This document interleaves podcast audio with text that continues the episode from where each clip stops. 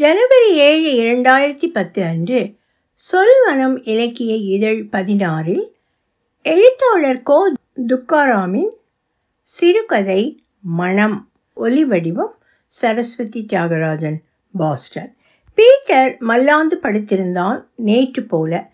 இன்றும் அதே இடத்தில் அறையில் வேள்வி வாடை வீசியது. இரவு முழுவதும் காற்று அமுங்கிய புழுங்கிய மக்கிய வாடையில் அவன் அருகே அதே நூர்ஜகான் படித்திருந்தாள்.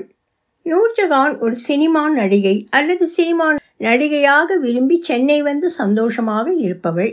அவளுக்கு திருநெல்வேலியின் அப்பா சித்தி கொடுமை காரணமாக எவனிடமோ விற்கப்பட்டு அவனிடமிருந்து தப்பித்து சென்னையில் எவ்வளோ ஒரு நண்பியை நம்பி வந்து நின்றவள். இந்த கதையை கூட மோகினி தான் சொன்னாள். மோகினி நூர்ஜஹானின் நண்பி.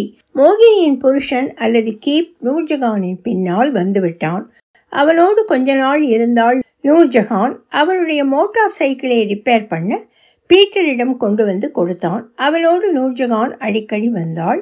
என்னவோ நூர்ஜஹானுக்கு பீட்டரை பிடித்து போய்விட்டது. சில படங்களில் பின்னால் டான்ஸ் ஆடும் வாய்ப்பு கூட மோகினியின் முன்னாள் புருஷனின் தயவால் கிடைத்துவிட்டது. ஆனால் நூர்ஜஹானுக்கு டான்ஸ் ஆடவோ அல்லது சினிமாவில் நடிக்கவோ ஆர்வமில்லாது போய்விட்டது. மோகினியின் புருஷனை விட்டுவிட்டு பீட்டரோடு வந்துவிட்டாள். நீ நீ டான்ஸ் ஆட போகலையா? என்றான் பீட்டர். இன்னைக்கு சான்ஸ் இல்லையா? மோகினி சொல்கிறேன் நாள் என்று படித்தவாறே சொன்னாள் நூற்றுகான் செல்லடிச்சு கேள என்றவாறு எழுந்து பல் விளக்கப் போனான் பீட்டர். அது கிடக்குது என்றவாறு எழுந்து பாத்ரூமுக்குள் அவளும் நுழைந்து நின்று கொண்டு இடித்து கொண்டே பல் விளக்கினாள். டே இப்படி இடிக்காதடி. என்றவாறு பாத்ரூமுக்குள் போனான் பீட்டர். பீட்டர் இரண்டு மூன்று இடங்களில் மோட்டார் சைக்கிள் ரிப்பேர் செய்கிறான். எல்லா இடங்களும் அவன் உடம்பை ரிப்பேர் செய்கின்றன. பரங்கிமலையில் ஒரு கராஜ் சேத்துப்பட்டில் ஒரு கராஜ் அயனாவரத்திற்கு கூப்பிட்டு அனுப்பினால் போவான். வடபழனியின் கராஜின் பின்புறத்திலேயே அவன் படுத்துக்கொள்கிறான் கூட இப்போது நூர்ஜஹான்.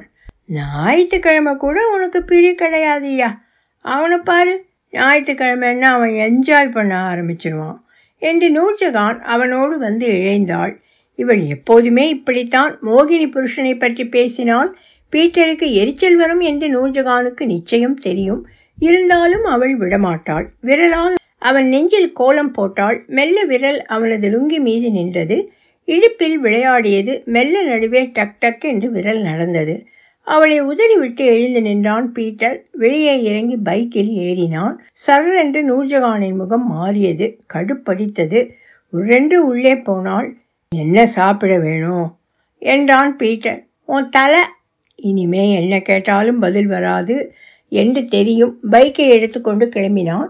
மூளைக்கடைக்கு சென்று தோசை பார்சல் பண்ணி எடுத்துக்கொண்டு திரும்பிய போது அம்மா ஞாபகம் வந்தது. கண்ணம்மாப்பேட்டைக்கு திரும்பினான். தெரு திரும்பும் போதே வீட்டிலிருந்து பொங்கல் வாடை வந்தது. அம்மா தான் பைக்கை நிறுத்திவிட்டு உள்ளே சென்றான். எம்மா வாடா. எங்க அந்த சிரிக்கி? துரத்தி விட்டுட்டியா? என்றாள். லூர்து மேரிக்கு நூர்ஜகான் எப்போதுமே சிரிக்கிதான். கடந்த ஆறு மாதங்களாக இதே கேள்வியை கேட்டுக்கொண்டிருக்கிறாள். அது நல்லா இருக்காளா? என்பது மாதிரி கேள்வி. ஏண்டா தோசை வாங்கினியா? என்றாள் லூர்து. உனக்கு தான் வாங்கினேன் என்று கூசாமல் பொய் சொன்னான் பீட்டர். ஏண்டா கூசாமல் பொய் சொல்கிற என்றவாறு தோசை பொட்டலத்தை பிரித்து சாப்பிட்டாள் லூர்து. நல்லா தான் இருக்கு. மூளை கடையா? எங்க அப்பா? அவனா ஊர்மேய போயிருக்கான். நேற்று காத்தால போனவன் இன்னும் காணலை என்றாள் லூர்து. பீட்டரின் அப்பா யாரென்று தெரியாது. ஆனால் லூர்துவின் கணவனைத்தான் அப்பன் என்று பீட்டர் சொன்னான். லூர்துவின் கணவன் மாற்றான் தந்தை என்றும் கிடையாது அவன் ஊர் மேய்பவனும் கிடையாது. லாரியில் கிளீனர் வேலை முன்பு லாரி டிரைவராக இருந்தவன் கிளீனர் வேலை என்பது கொஞ்சம் தொந்தரவு இல்லாத வேலை அவனுக்கு. லாரி ஓட்டும் டென்ஷன் இல்லை டிரைவர் தூங்காமல் இருக்க பேச வயசானவனாய் அருகே கிளீனர் வேலை ஸ்தானம். வயசாயிடுச்சுல்ல சும்மா கிடக்கலாம்ல என்றான் பீட்டர். அவனுக்கு பொழுது போகணும்ல என்றாள் லூர்து. வெளியே பூச்செடிகளை வைத்திருந்தான் லூர்து. ஏம்மா இந்த தெருவிலேயே நீ ஒருத்தி தான் பூ வளர்க்குற?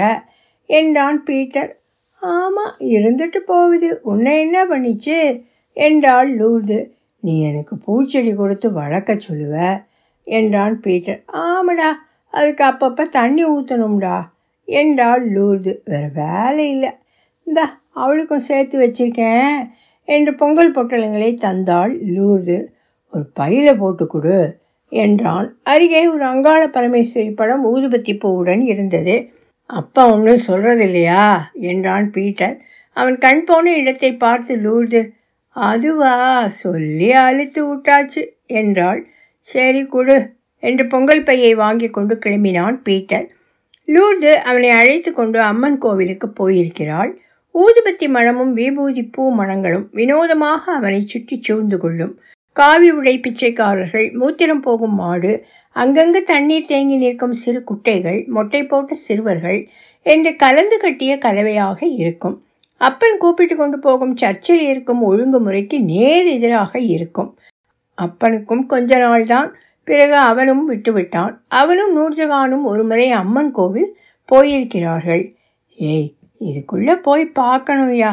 எங்கள் ஊரில் நான் உள்ள எப்படி இருக்கும்னே பார்த்ததில்ல என்றாள். ஒரு டான்ஸுக்கு இவன் அவளை கொண்டு போய் விடும்போது அருகே அந்த கோவில் இருந்தது. அவனும் அவளும் உள்ளே சென்றபோது அவள் செருப்புகளை கழட்டி போட்டுவிட்டு உள்ளே சென்றாள். காலை மடித்து போட்டு உட்கார்ந்து மற்றொரு காலில் ஒரு தலை. பீட்டர் அந்த முகத்தை பார்க்கும்போது அருகே யாரோ தன்னுடன் இருந்த சிறுவனிடம் காலை பார்த்து கும்பிடு என்று சொன்னார்கள். காலை பார்த்தான் தலைமீது இருந்த கால். அருகே சாய்ந்து உட்கார்ந்திருந்த காவி உடை பிச்சைக்காரன் உன் அம்மா மாதிரி இருக்கா? என்றான். திடுக்கிட்டு அவனை பார்த்தான் பீட்டர். அவனோ மோனத்தில் கண்கள் செருகி மல்லாந்து பார்த்திருந்தான். வா போவோம் என்றான் பீட்டர். ஈரியா வா போலாம் என்று அவசரமாக அவளை இழுத்து கொண்டு வெளியே வந்தான் பீட்டர். அதுதான் அவன் கடைசியாக அந்த கோவிலுக்கு போனது. பைபாஸ் ரோடில் வந்து கொண்டிருந்த போது எதிரே ஒரு லாரி கிறுக்குத்தனமாக ஓடிக்கொண்டிருந்தது. பச்சையும் சிவப்புமாக தடதடவென்று என்று கட்டுப்பாடில்லாமல் எதிர்த்து ஓடியது. பைக்கை வளைத்து திருப்பி டே சாவுகிராக்கி என்று கத்தினான். அந்த வண்டி நிற்கவில்லை. அது போய்விட்டது. லாரி போனதும் திரும்பி பார்த்தபோதுதான் ஏன் அது தலை தெறிக்க ஓடியது என்பது தெரிந்தது. எதிரில் ஒரு கார் கவிழ்ந்து கிடந்தது. இடித்துவிட்டு ஓடியிருக்கிறான்.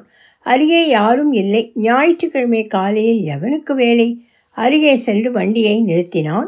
உள்ளே இருந்து புகை வந்தது. ஸ்டீரிங் வீல் மேலே அழிந்த தலைகீழாக மயக்கமாக ஒரு பெண் கிடந்தாள். கதவை பீக்க முயன்றான்.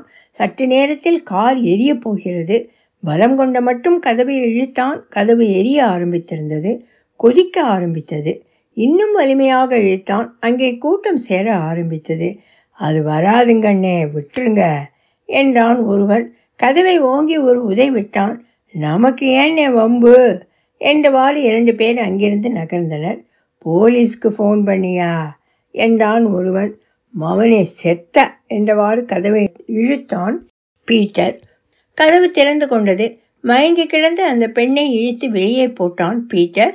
இழுத்த வேகத்தில் கார் நிலைகுலிந்து அவன் மீதே விழுந்தது. விழுவதை உணர்ந்த பீட்டர் அவளை வெளியே தள்ளினான். பட்டியல் என்று கார் டேங்கி வெடித்த வெளிச்சம். அதுதான் அவன் ஞாபகத்தில் இருந்த விஷயம். அவன் கண் விழித்து பார்க்கும்போது ஒரு மருத்துவமனையில் இருந்தான். ஒரு நர்ஸ் அவனை குறிந்து பார்த்து கொண்டிருந்தாள். முழிச்சாச்சா? என்றாள். சிரிக்க முயன்றான். கன்னங்களில் வலித்தது. உங்க பையன் முழிச்சிட்டான் என்று வெளியே கூறினாள் நர்ஸ். ஏண்டா பாழா போறவனே என்றவாறு லூர்து உள்ளே வந்தாள். பின்னாலேயே நூர்ஜஹானும் வந்தாள். ஏ கேள்வி கத்தினா டாக்டருக்கு தெரிஞ்சிடும் அப்புறம் நான் தான் டோஸ் வாங்கணும். மெல்லமாக வச்சுக்க. என்றவாறு நர்ஸ் வெளியே போனாள். உனக்கு என்னத்துக்குடா ஊர்பட்ட வேலை? உன்னை யாராவது கேட்டாங்களா? ஐயா சாமி ஹெல்ப் பண்ணுங்கன்னு. எதுக்குடா உனக்கு இதெல்லாம்? என்று அழுதாள் லூர்து. யோ தப்பிச்ச நீ. கை கால் போயிருக்கோம். தெரியுமில்ல? என்றான் நூர்ஜஹான் மூணு நாளாக மூச்சு பேச்சு இல்லாமல் கிடந்தியே ராசா. என்றாள் லூர்து. அப்படியா? என்று சொல்ல முயன்றான் பீட்டர். முடியவில்லை. ஏய் ஏய் டாக்டர் வரார். ஓடு நீ. என்று நர்ஸ் லூர்துவை துரத்தினாள். அதற்குள் டாக்டர் வந்துவிட்டார். நீதான் பீட்டரோட அம்மாவா? ரொம்ப நல்ல பையனை பெற்றிருக்க. ஒருத்தர் உயிரை காப்பாத்திருக்காம்மா உம்மாவன் என்றார் டாக்டர். அவன் கை காலை காப்பாத்திருக்கீங்களே டாக்டர். என்றாள் லூர்து அவன் கெட்டி. நீ ஒன்றும் கவலைப்படாத. என்றார் டாக்டர். மாலையில் ஒரு போலீஸ்காரர் வந்தார் தட்டி கொடுத்தார். மெட்ராஸில் அப்பப்போ நல்லவனுங்களை பார்க்க முடியுதியா என்றார். நல்ல போலீஸ்காரரை பார்ப்பது பற்றி அவன் நினைத்தான். காலையில் டிஸ்சார்ஜ் பண்ணிடுவாங்க. டிபார்ட்மெண்ட்டே உன் செலவை எடுத்துக்கிச்சு. என்றார். மீண்டும் அவன் கராஜுக்கு வந்தபோது அவனை அவன் நண்பர்கள் பார்க்க வந்தார்கள். மச்சான் தப்பிச்சடா என்றார்கள். மோகினி வந்தாள் கிளம்பினாள். இரவு கவிந்தது. நூர்ஜகான் கதவை மூடினாள். மேலே விளக்கெறிந்து கொண்டிருந்தது. அவன் அருகே வந்து படுத்தாள். ரவிக்கையை கழட்டினாள். அவனோடு இழைந்தாள் அவன் அவளை அணைத்தான். அவள் மேலே ஏறி அவன் மீது உட்கார்ந்தாள். இறங்கினாள். மேலே நிமிர்ந்து பார்த்தாள். விளக்கிலிருந்து பூவாய் கொட்டியது. விபூதி மழமும் பூ மழமும் சந்தன மழமும் இறங்கியது. ஒலிவடிவம் சரஸ்வதி தியாகராஜன் பாஸ்டன்.